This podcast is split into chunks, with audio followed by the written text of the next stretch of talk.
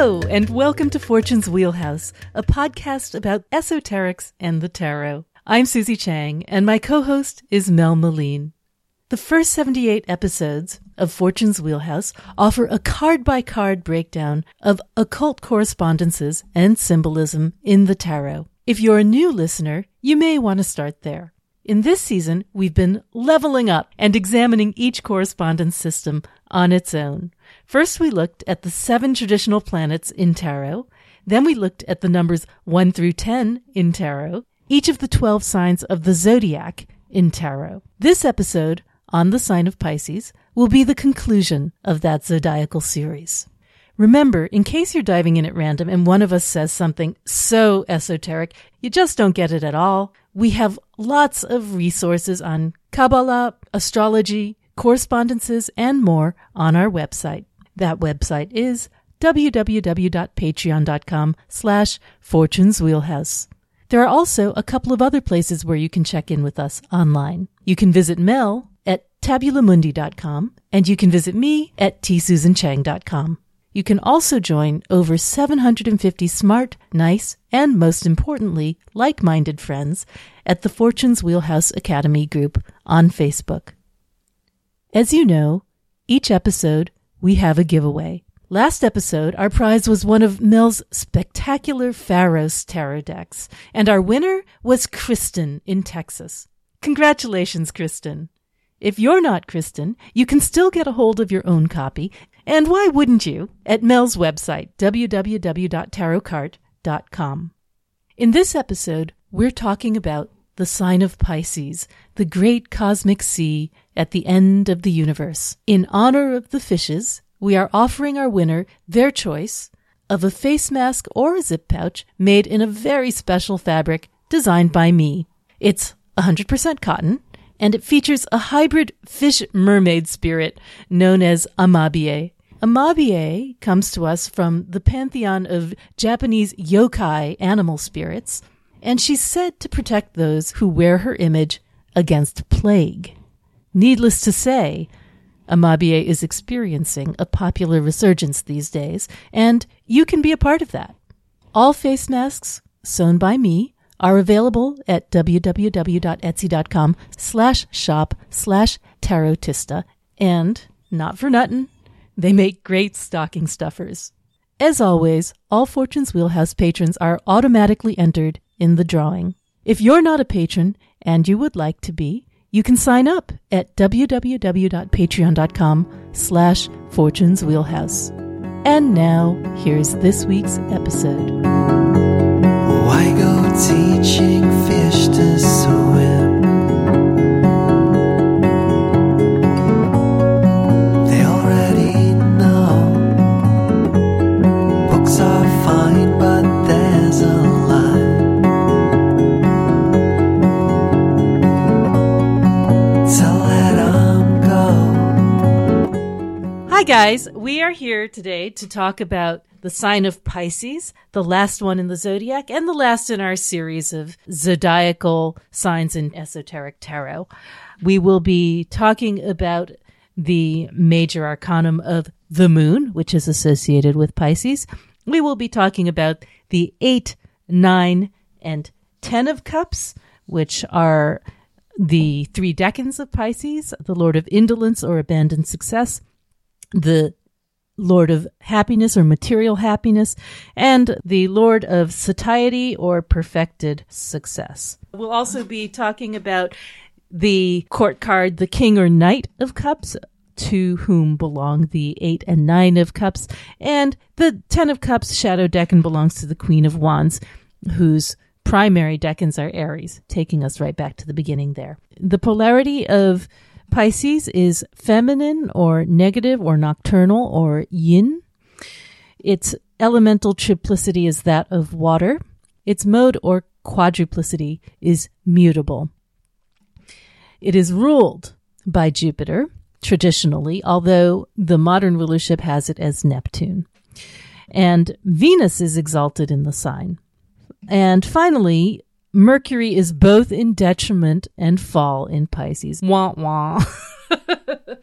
Actually, I just want to say a couple words about that Mercury in Pisces, because it is the bane of my existence. You know, I do well with Mercury in every sign, but I have Mercury in Virgo. And when Mercury is retrograde in Pisces, it is a shit show for me. I mean, and it always happens to be in March, usually. And if it yeah, goes I can retrograde. See how that would be, just because, you know, Mercury retrograde is kind of chaotic and all those things. And then add to that the slipperiness of Pisces. Oh my God, it's horrendous. I mean, it's like, it's not like I can't function. I do have Pisces rising, but it's like things just literally fall. I mean, that was, Mercury was in retrograde in Pisces when I was giving that talk at the Northwest Terrace Symposium, where my laptop just flew off the lectern to the ground. It's just really hard for me. I generally am okay with Mercury retrogrades, despite being a mercurial native, but that's tough for me. I never look forward to it. Um, so Pisces, let's talk about Pisces, the fishes. Love the well the fishes. At the world's end. Yes, that's right. That's right. Where did did we talk about that in The Hanged Man? I can't remember. Uh, no, that was in we, um, in the moon. One of the Pisces uh, cards, I don't remember which. Yeah. yeah. Oh, oh, I know, I do. Actually, I do remember which. It would it would have had to be the last one. Ten of the Cups. The last decan, you know, the well at the world's end. Yes. Ten of Cups, yeah. That we probably sense. talked about it there. Everybody in all traditions calls Pisces the fishes. That's what it means.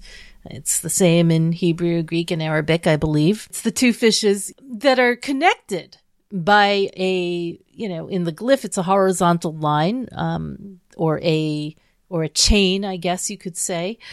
The idea being that one fish can look in one direction and the other can look in the other. Or one can swim upward and one can yeah. swim down. One can stare at the sky and the other can be submerged. You know, and I think Pisces does have that beautiful quality about it, just because the benefics are in such good condition, both of them, you know, mm. in Pisces.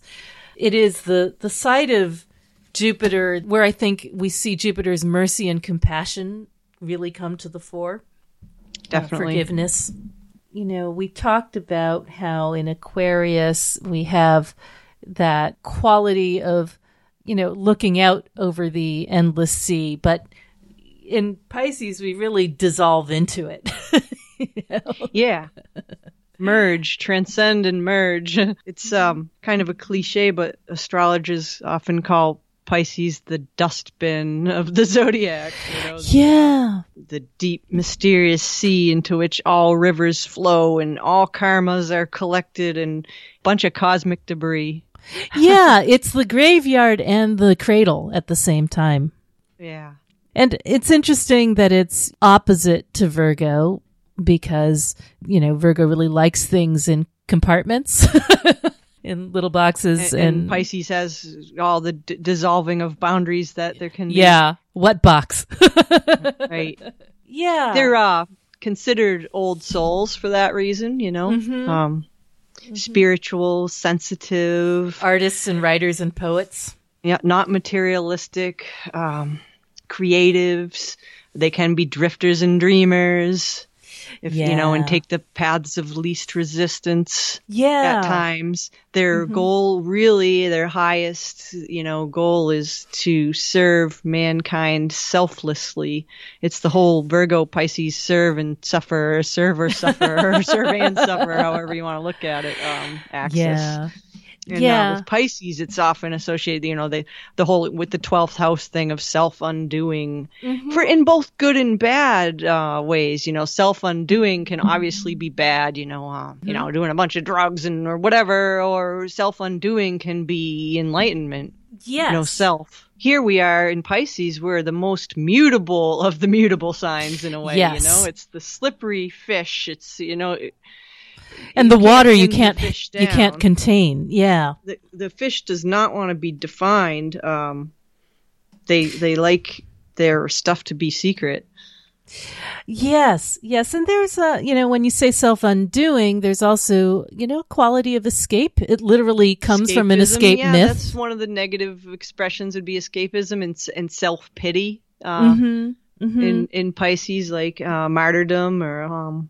I things like that. But, you know, in the highest sense, they're, you know, servants of good, the social good. They, you know, they're they're mm-hmm. good social workers. The, anything that serves mankind, you know, whether it's Einstein, he was a Pisces, you know, mm. his discoveries to help mankind, or whether you're just serving quietly in some more mundane profession, or, you know, the speaking of professions, I think Pisces really excels not just in um, arts, you know, and, and music, but also in uh, T V, radio. Yeah. You know, anything to do with the public and P R and that um, unconscious perceptions mm-hmm. that we have, you know, spinners of dreams. Yeah, like there's that. Definitely something about the emotional imagination in here. We talked about kind of the innovative imagination in Aquarius, but this is something about, you know, really being able to just dissolve into different versions of fantasy or the truth, or, you know, or being able to take on another character the way an, an actor does. Yeah, that's a very Neptunian profession to to be able to turn into someone else convincingly. Yeah, yeah, not necessarily being glued to one identity, mm. you know, but being able to take on anyone or anything is a chameleon-like quality. Yeah, chameleon. That's a that's a key word that I think of for Pisces. They definitely mm-hmm. have that. They're, you know, it's another cliche, but they're often called psychic sponges, you know? Yeah. Yeah, that's something I really do experience as Pisces rising. And thank God I have it, because otherwise I'd be, you know, Commander Spock all all over. But, you know, it's something that I totally empathize with the the Pisces. I guess it's almost the pathology of taking on the emotions of others and, you know, and yeah, they're definite empaths. Um, yeah, often it's mediumistic, even. Yeah, and the interesting. It's good that you have Pisces along with your Virgo, because it's interesting. Like I read something about Pisces. Well, both Virgo and Pisces will like serve like the sick or the weak, like, you know. But the difference is, is that Virgo will kind of judge those that are weak and feel that right. they're kind of undeserving or they deserve what right. they get, whereas Pisces has no such judgment and just has the compassion for their suffering. Yeah, I mean, for me, it's sort of like, you know, with the Pisces, Pisces is what, you know, really enables me to do readings. I mean, going into that place with the person and being there just fully present for however long. But then I, you know, mm. the Virgo side of me just has to leave and put it away. And um, yeah. I can't, I can't just stay in that sort of open service space, you know, indefinitely like some Pisces can. I have to shut it down and go eat something or take care yeah, of myself, yeah. you know. Yep. There's a, you know, a childlike wonder and curiosity too, I think, to Pisces. Mm-hmm. I yeah, think, there's which a romance, I really appreciate. Romantic nature. Mm-hmm. Um, but, it, you know, every single, because they're there at the, the end of all things, mm-hmm. you know, that, that dustbin, or theoretically they've collected every single type of human experience that can be experienced, and therefore they're compassionate for all of it, you know? Yes. Sometimes the uh, sort of the line between reality and fantasy can get very yeah, blurry. Yeah, the definite rose-colored inner world. It reminds me of the way at the edges of maps that used to be here be dragons, you know? It's sort yeah. of like at the edge of the known, it sort of fades into the mythic. There's a really good quote that I wrote down from uh Shakespeare that I think is really good for Pisces. That one that goes, "There is a tide in the affairs of men, which taken at the flood, lead on to fortune, omitted all the voyage of their life is bound in the shallows and in the miseries." Oh, that's perfect for Pisces. Yeah. The tides and the shallows. There's a, an ability to kind of take in anything that people want to share with them, you know? Yeah.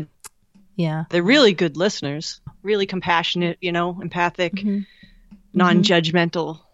listeners. Um, yeah. That whole two fishes thing, you know, it's also symbolic of kind of the finite consciousness of a person, of mankind, versus like this universal cosmic consciousness, mm-hmm. you know. And it's also interesting, too, like, look at where Pisces is in the zodiacal sequence.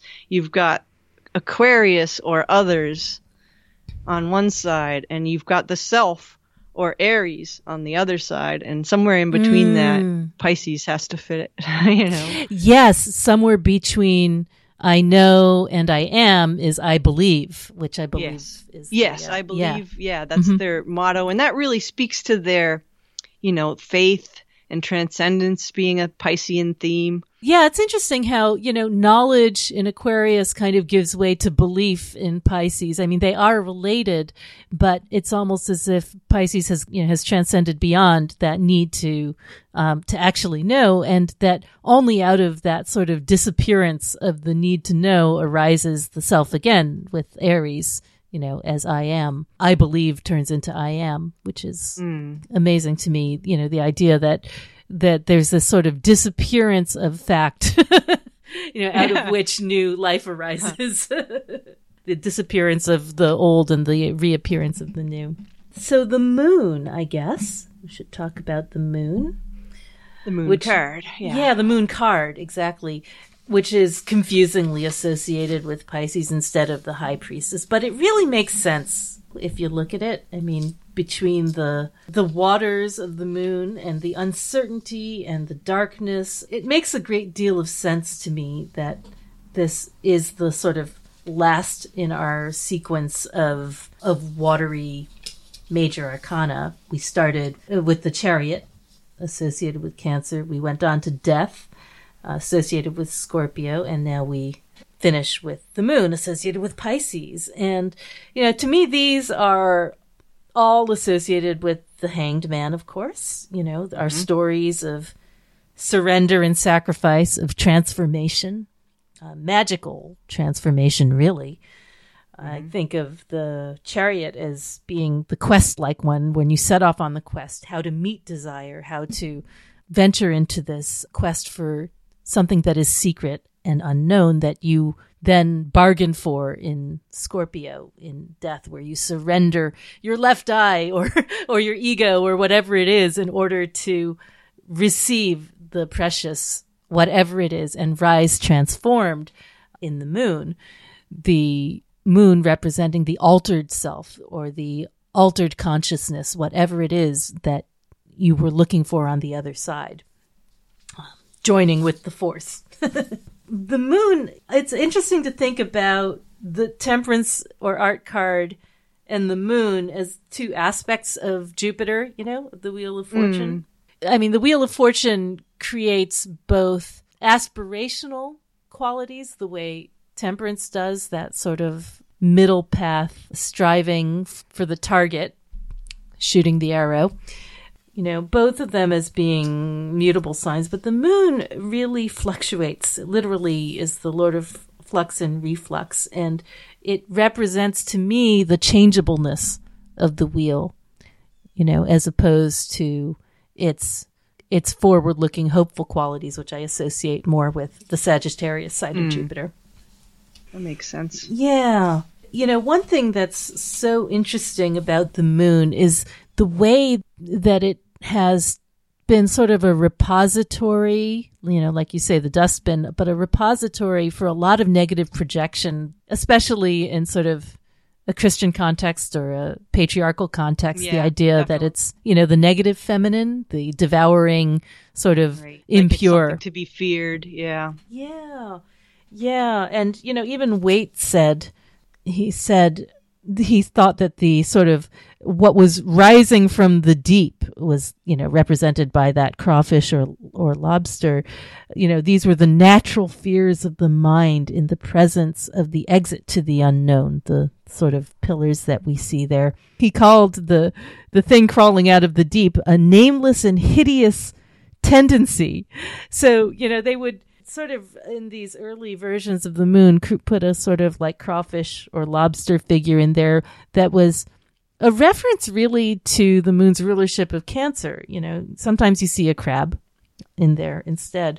But to me, this is like the fear of that creepy crawly thing coming out of the water is the opposite of what Jung would call, you know, turning a friendly face to the unconscious. You know, it just speaks to an attitude that was uh, much more terrified of what lies beneath the water in our psyche than mm. I think we think of as moderns, maybe. You know, and I think also we certainly see that in Crowley's interpretation of the moon. But he also says, he talks about the terrors that assail the mind, but he also says, whatever terrors may assail the mind, the answer is the same. How splendid is the adventure.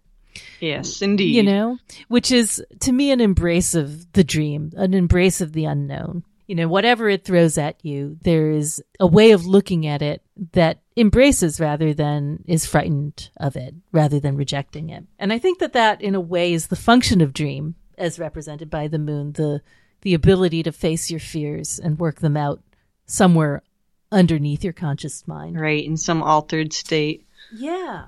Yeah, whether it is dream or some place that you, you know, took a pharmacon to get to. Right. Get on the pharmacon train. And there's also something about the card that is seeing, or hopefully seeing, the illusion of reality, you know? Mm-hmm. What's behind the curtain? Yeah, yeah, definitely. You know, it's the recognition that there is a curtain. There is a, you know, there is a definite portal, a gateway, which is represented by those two pillars, both in the... I think Crowley calls it the gateway of mm-hmm. resurrection. That makes sense. That makes sense. And it's also, you know, it's a it's a very lunar theme, right? I mean, in the sense that we see it also in the High Priestess, you know, the veil of the High Priestess. This is a different version of that in a way. There's also the, um, you know, the Khepra beetle in Crowley's card, which is, yeah. you know, at its midnight station, um, mm-hmm. Khepra in his silence in the in the solar adorations, you know, the Liber Resh. But that's the, the, the midnight phase where the sun is... is underneath, in the below. As far away from his zenith as he can be. Yeah, his nadir. I think uh, Crowley says in somewhere in the back of um, in the back of the Book of Thoth, he has all these, you know, po- poems for each card. And uh, the one for the moon says, "Let the illusion of the world pass over thee unheeded as thou goest from the midnight to the morning." I like that. Oh, that's beautiful. That's beautiful. So there is that moment of of silence. Um, where all the chatter just sort of fades away. I mean, so there is that sort of like moment of silence, uncertainty, inconstancy, you know, impurity that that seems in some ways quite negative. But there's also, you know, the moon as the source of all fertility, the source of all magic. You know, even mm. the the Renaissance and medieval magicians believed that all magic travels through the moon. You know, the, it translates the influence of the stars and the planets down mm-hmm. to Earth. We're in the sublunar realm, they would say. And that's a, something that we can also see on the Tree of Life. You know, the, the Yesod is the sphere of the moon, also is that sort of translation point where everything has to pass through before being mm. brought to Earth. So the magic mirror. yeah, yeah, and that's that why through. That's why when we do any kind of magical working, you know, if we take into account the electional astrology, the moon has to be in good condition. It's the fastest yeah, moving. Yeah, because in horary astrology, even the moon represents the querent, you know, the questioner. Yeah, yeah. I almost think of it as the filter of human experience, in the sense that, like, the filter we... of cosmic debris. Well, yes. I mean, it's like the stars themselves are neither negative or positive. You know, the planets themselves are neither negative or positive, but we experience them that way, right? There's a subjectivity. There's sort of like, you know, Saturn's not trying to kick your ass kind of a thing, but mm. it's the moon that is the lens through which mm. we receive things that makes them feel either negative or positive, is one one way to think about it. It's sort of like that which translates things into human terms. So if Mars is scoring something in your chart, it's not personal. It's not trying to cause accidents, but perhaps the moon is the, you know, sort of lens of human emotion that, that makes us um, yeah. terrorized and freaking out. The senses. Yeah. Yeah, the senses, exactly. Exactly. The door to the senses. The doors of perception. Yeah. Yep. Yeah. And it's also for that reason, you know, perception, image, public image, glamour, all of that's associated with the moon. With the moon. Yep. Mm-hmm. All of the things that are not true in the profound sense, but kind of make up a complex of human truths that we have to uh, contend with, I guess. Mm. An appearance. When I'm thinking about magic, you know, I do think about the Hanged Man as kind of a shorthand for magic. And it's almost like with the sequence of the chariot, death, and the moon, it's almost like a magical working. I think of it as going in the place where things are neither good nor bad, and then coming back out and trying to make them manifest as what I would call good in my life, mm. you know, and that's a, that's a lunar thing. The, um, let's filter it through this lens and, and make it subjectively good for me. So this is a uh, letter Kuf, the back of the head. So appropriate. So appropriate. So especially we have to talk about it in, in contrast to Resh as well. You know, yeah. Resh being the front of the head associated with the sun, Kuf being the back of the head associated with the moon. And back of the head is only one translation for it, but it's also might be translated as, you know, monkey. But either way, it's this like uh, monkey mind. Yeah. Animalistic sense. This sort of like that part of your head, like in your um, moon card in Tabula Mundi, that window in the back of the head that, you know, has access to all the crazy crap, right, all the know? dreams, all the hallucinations, uh, all the, the trances. Yes. Yes. Yep. All the things that our rational mind is not really equipped to handle. You know, letter Kuf is considered different in the Hebrew alphabet because it has that sort of like, you know, back of the head shaped curve, but then the leg that extends below the baseline um, on mm, which you draw the other down letters. Into the subconscious. Exactly, realm. exactly. And for that reason, sometimes people consider it unholy as opposed to Hey, which is considered the most holy. So it's like it's they're similar in form in some ways in terms of the strokes that you take to make them, but Kuf is considered, you know, the one that's the first letter in Klipot, for example, um, the shells of the Sephirot. And it's a, just a connection to the lower world. So one of the aspects of Kuf is the idea that it sort of mediates this the idea of outside and inside, removing the husk to get to the truth within. You know, that husk being the, the imagination, the unreality, the sort of like illusions of Maya, I guess you might say. Um, and that to me makes sense with that path from Netzach to Malkut. Malkut being the, you know, the real world that we live on, live in. And, and on. and on, and on. And Netzach being the, you know, sort of divine, direct download, passionate, you know, Venus ruled thing. Feelings. Yeah. And here's something kind of interesting, which I didn't know till today, which is that the number of Kuf is nineteen. And there's a solely lunar cycle of nineteen yeah. years, yep. you know, which is interesting. They have that relationship. And yeah. the letter, simple letter meaning is sleep, which I think is also really perfect. cool because Absolutely sleep, perfect. you know, the moon. place of dreams. Yes, exactly. Who watches over us while we sleep? The moon does.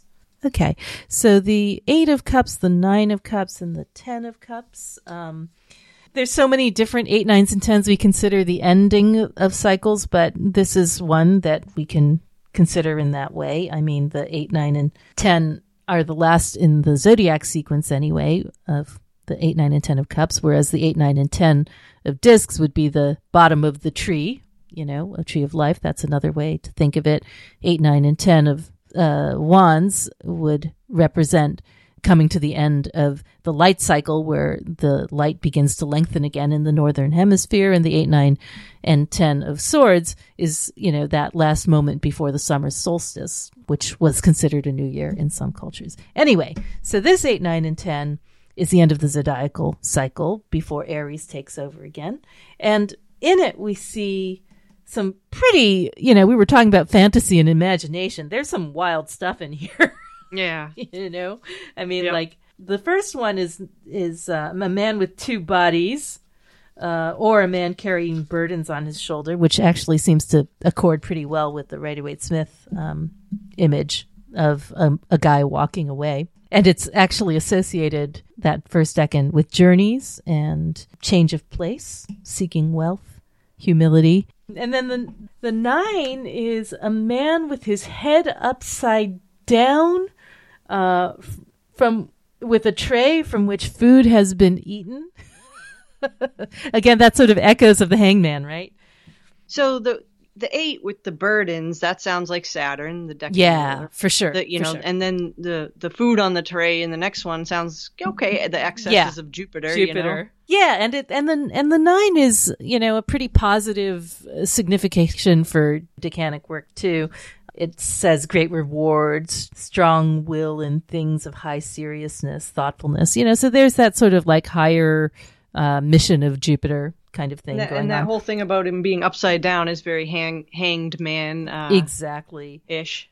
And the Nine of Cups, especially, we've got Jupiter in Decan rulership and in sign rulership. So it is yep. a, the most Jupiterian card, I guess you could say. Then the Ten of Cups, this is where things go really off the rails.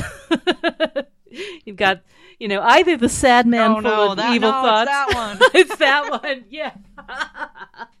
Sad man full of evil thoughts, or our favorite, the naked man or youth and the maid adorned with flowers. Uh, the one with the donkey, I think, the woman with the donkey. Yeah, that's the Picatrix. Be- yeah, the man thinking evil thoughts is before before him is a woman with a donkey climbing atop her. Yeah, and in her hand is a bird. And in her hand is a bird. Nice detail. Yeah. Infamous. Bird yeah. Yeah. The reason we don't use Liber Theta, Stars Eternal, is it? Tarot yes. of Stars Eternal. The reason yes. we don't use that one with clients. You know, and th- it is Mars, you know, I mean, and it's, it's a, it's a card they say of, you know, fornication or lying with women with great appetite, but also of quiet and seeking rest, which to me, you know, they kind of go together. So, yeah. you know, there's a very, you know, over the top, fall of Rome feeling to it, you know, the real debauchery feel to it, but yep. also uh, just let's go to sleep kind of a thing. You know, after the party, after the orgy, yep. let's just go to sleep. The end. There's something about this sequence, I think, that, you know, sort of just really wraps things up. I mean, the Saturn, as you said, the burdens, but also kind of leaving the walls behind kind of quality, and that escapism quality to it also. I mean, it's it's a it's a stringent card in some ways, the Eight of Cups, where you're in this situation where you just have to leave. I mean, that whole image in the Eight of Cups reminds me a great deal of the myth of Pisces, where, you know, they have to escape from Typhon kind of thing. Yeah, um, there's different types of um, escapism going on in both yeah, the eight and yes, the ten. Yes, exactly. And then the nine, I really think of, you know, uh, it reminds me of the dogs barking at the moon in the sense that there's a there's a longing about it. There's a, you know, in, in musicals, they always say there's an I want song. To me, the Nine of Cups is like the I want song in a musical, mm. you know, the, the the expression of desire, the expression of longing, the magical act that brings the thing down that you want. In the ten, there's something that Waite said, there's a cartomantic meaning to the Ten of Cups that's old, called the um, the town inhabited by the inquirer. So there's like that image in the Rider-Waite-Smith Ten of Cups of a little tiny house there. And there's a real feeling to me in that final decan of just coming home, you know, coming home mm. to rest, uh, which is a metaphor for death as well, but where you're done with your labors and you get to go home. It also reminds me a little bit, it's associated with Mars and the Tower. One reading of that we've talked about is an act of divine grace that shatters everything so you can restart. And to me, that is the sort of destructive aspect of the ten. It's like breaking down the resources for the last step in order to be born again in the Two of Wands. Maybe we can try and do court cards since we just talked decans. Maybe we can do that now. The King of Cups is the Eight and Nine of Cups. That's interesting. I mean, I think of him, the King or Knight of Cups, as being a spiritual leader. We talked about that. Yeah, I that. always think of him as like the knight on the Grail quest. Mm-hmm. Mm-hmm. Yeah. Yeah, a vehicle of will, I think, is what, I think that's in Liber Theta. And they talk about, in Liber Theta, the idea of the Eight of Cups and Nine of Cups as soullessness versus soul enrichment. You know, mm. kind of going back and forth between the two. There's something about that here. There is a mystical mission that the King of Cups is on, and yeah, I, a philanthropic mission even. Yes. There's a goodwill towards men kind of thing going on with him.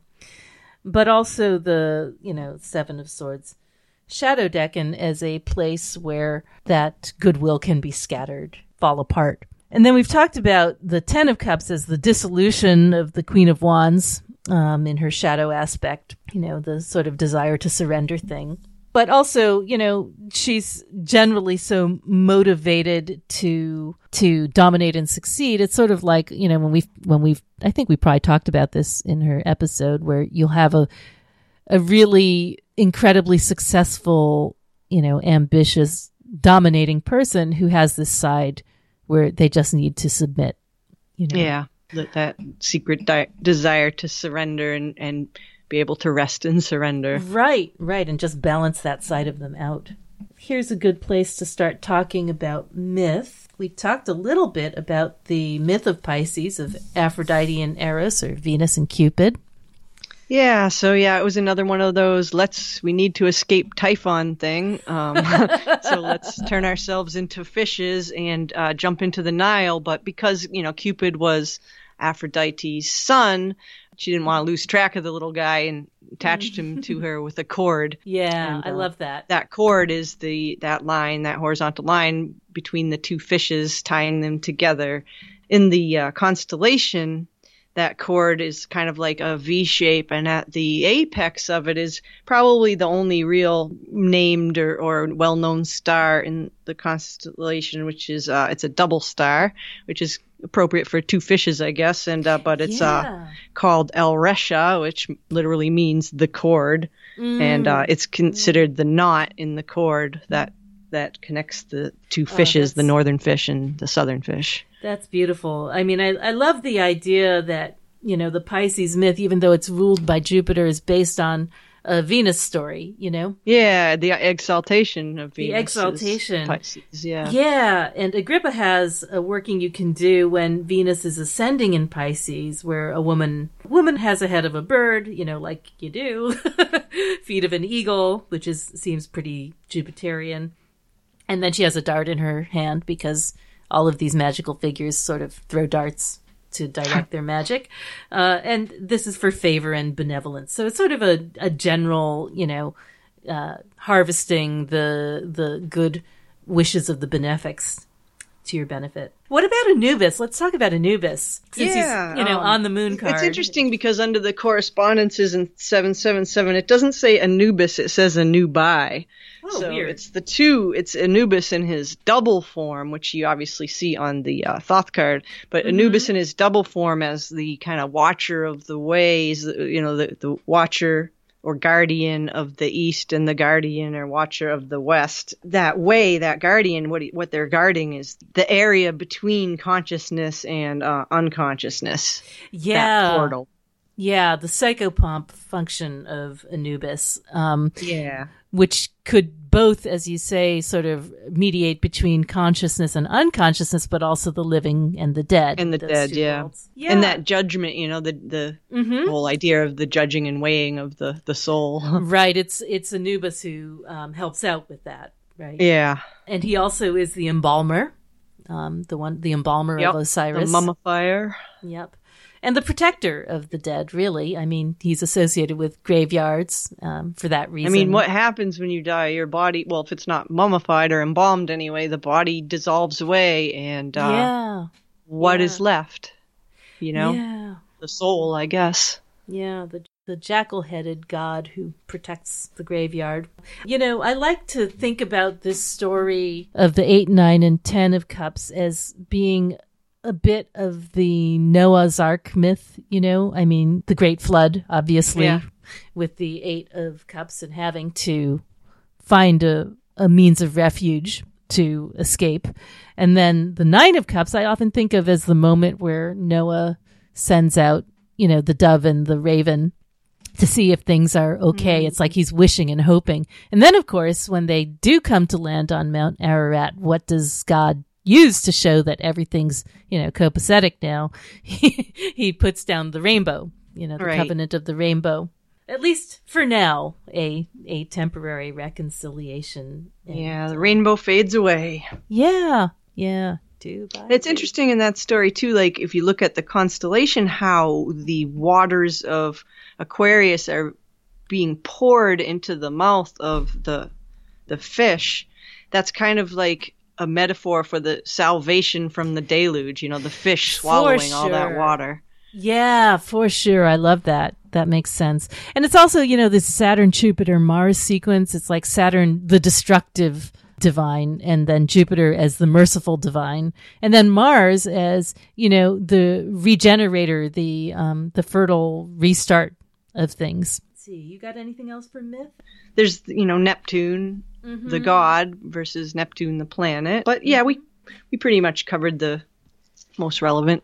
Oh, yeah. And it's worth saying also that, you know, these Neptune connections make a lot of sense because that is the modern association of the hanged man, you know, modern ruler of Pisces. They kind of go together that way. Colors? Okay. So the colors, uh, there's some pretty cool colors for the moon. They're interesting anyway. So the king scale color, Golden Dawn King Scale, is Crimson Ultraviolet, which that to me is really interesting because it's the last color on the spectrum, just like mm-hmm. Pisces is the last sign.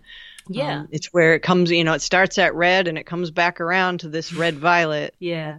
And, and then it starts over again, uh, you know, so that's really cool. And then the rest of the colors all kind of to me are like the colors of the surface of the moon, like you would think lunar yeah. rock. So there's a buff flecked silver white, which sounds very lunar rock-ish.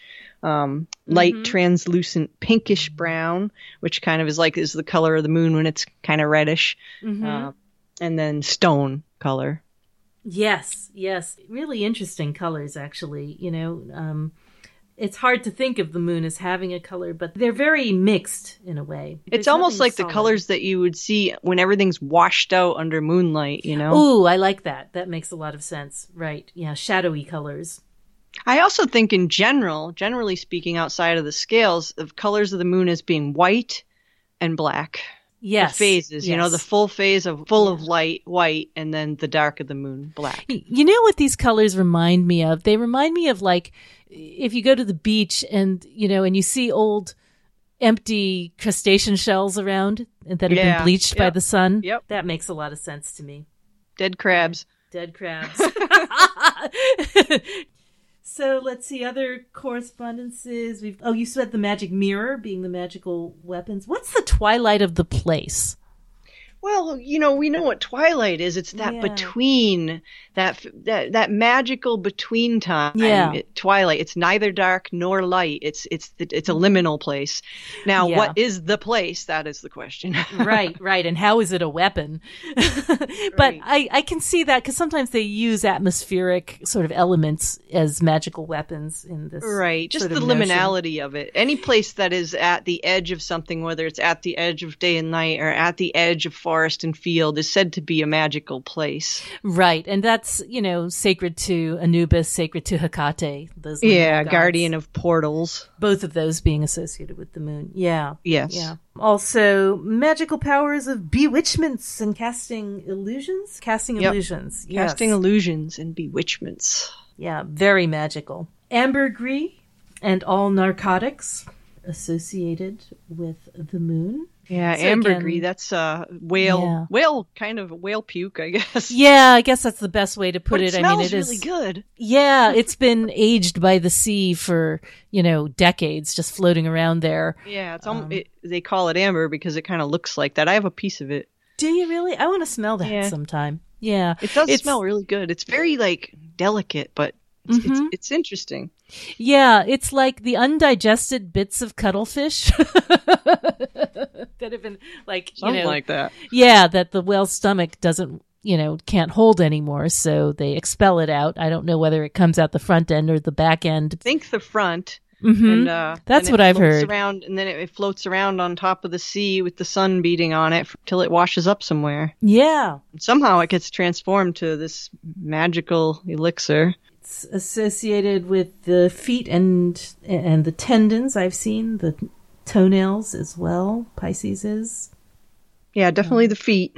yeah, definitely the feet. And then there's all the um the animals, the, all the sea animals, the whales yeah. and the dolphins. Interestingly, I read somewhere that there's two types of Pisces, the whale type and the uh, dolphin type. Oh, that's like, interesting. The, yeah, the whale type are like the um really gentle teachers. They're usually larger in size, mm-hmm. body size than mm-hmm. than um the dolphin type, which is usually a more fluid kind of artisty, artsy, creative kind of or mystic type. You know, interesting. Let's see. Unicellular organisms, interestingly, on the other end. Oh, like yeast. Yeah. What you make wine yeah, with. Bubbles up. Yep. Um, oh, and opium, by the way, with narcotics. I of should have course. put that in, of course. Something that um, causes sleep. Then we have pearls, white clear stones again, sort of like Aquarius. Moonstone, and of coral, course. Cause yeah, coral. What grows under the sea, the coral. Sharp tastes, which is unexpected, kind of. Uh, seaweed. Place, seaweed, for sure. For sure. Then we have places, hermitages, so far away from everything, uh, riverbanks. Monasteries, yep. Yeah, seas and lakes, of course. Um, I mean, if you're going to take the twelfth house theme, then that would be also institutions and yeah, hospitals and jails, prisons. Mm-hmm. Although that's also a Capricorn thing. We see that yeah, as well with Saturn. And then the, the plants are that are juicy and watery, like willows that love to just live yep, near water. Definitely willows. I've got melons mm-hmm, and lettuces. Lettuce Figs. is interesting because not only is it juicy and watery, but it's got that soporific um, component oh, yeah, to it. Yeah, yeah, the lactones, yeah. And then hazel, which you use to find water. Ah, yes, the divination rod. Witch hazel, yeah. Um, oh, we didn't do I Ching and geomancy. We got to do that. Oh, okay, yep. So the I Ching is hexagram fifty-four, Gui Mei, Gui Mei, which is the marrying maiden. Uh, it is, I guess, the fiery part of water, uh, you know, the Gen uh, thunder over Dui water. You know, it's supposed to be, there's a rightness about it, an appropriateness about that, because it says it's like, this is a very Confucian, like patriarchal thing where the elder son marries the younger daughter, the oldest marrying the youngest so he can tell her what to do, each in their place. But, you know, I mean, another way to look at it might be sort of in the Thelemic way of, you know, the young one awakening the eld in a way. Yeah. Hmm. You know, I don't know. Um, but it's something, yeah, there's something there about like, Piscean about adapting mm-hmm, to a situation and, and kind of transcending it. Yeah. Yeah. And also the sort of like the younger consort being able to be more resilient in the new situation, I guess. Uh, and then we have the geomantic figure Laetitia, or joy, happiness, health. Which it is supposed to be the shape of an arch or a rainbow. Yeah. Which is cool. Yeah, yeah, which is cool. Seems to echo themes that we've seen. And, and the idea that it's fortunate, you know, and that you wish yeah, on it. Yeah, it definitely goes good with the both the nine and the ten. Yeah, yeah, yeah, yeah. It certainly does. I think but that's, uh, I think we covered everything at this point. That was pretty good. All right, so themes of Pisces have been, uh, so I believe, the transformation or alteration of consciousness. To serve mankind selflessly, transcendence. That just reminded me of that that the cookbook, sat- satirical cookbook. Yeah, serve, to serve man. man. um, yeah, that's funny. Yeah, self undoing there. yeah. Uh, the the different aspects of the moon. The moon as sort of impure or uncertain or lunatic, but on the other hand, as magical and as that which you. Uh, fertile, that which you apply to for luck, aspects of sort of escapism, illusion, and fantasy that go with Pisces. The dustbin. yeah. The sea at the end of the world. Yep. Or the well at the end of the world also, you can which say. Which all rivers flow. The chameleon aspect of Pisces. Mm-hmm. Mm-hmm. The graveyard and the cradle. The escaping fishes and the psychopomp Anubis. All right. Well, I guess with this, we come to the end of our zodiacal cycle. Thank you for taking this journey through the signs with us. It's It's been very interesting, I think. I've learned a lot doing this. And we're going to take a little bit of a break for a while because we have a lot to do. We have uh, the proofs of Tarot Deciphered, our new Fortune's Wheelhouse-based book, which is coming out in the spring. We have to finish that up, and we have kind of the end of the year coming up too. So we're going to take a hiatus. We'll be back. We'll be back. But for now, uh, just stay tuned. Uh, if you want to find out exactly when we'll be back with new episodes, be sure to check out our patron website, www dot patreon dot com slash fortunes wheelhouse, where you can also, if you wish, sign up as a patron. Okay, well, have a wonderful end of twenty twenty, everybody. Thank God. Thank God. You know, never been so happy to see the back end of a year. And we will be back with you in the new year. See you then. And that's our show for today.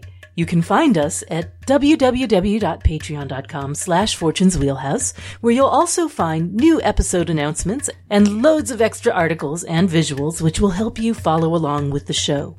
If you appreciate what Mel and I have done here at Fortune's Wheelhouse, please consider leaving us a five-star review or rating on iTunes, Apple Podcasts, or Google Play.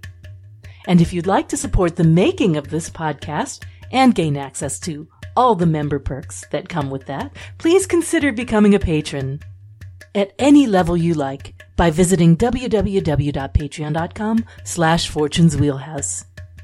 You can also explore Fortune's Wheelhouse gear, like t-shirts, tote bags, coffee mugs, and more by checking out our Redbubble shop. That's at www.redbubble.com slash people slash wheelhouse 93 slash shop. Mel's beautiful books, decks, and prints can be found at tarot cart dot com. And my book, Tarot Cases, Astrological Perfumes, and Online Tarot Class can be found at t susan chang dot com. Treat yourself to the tarot gift you've always wanted, because you are a hero of the astral plane, and we so appreciate your support.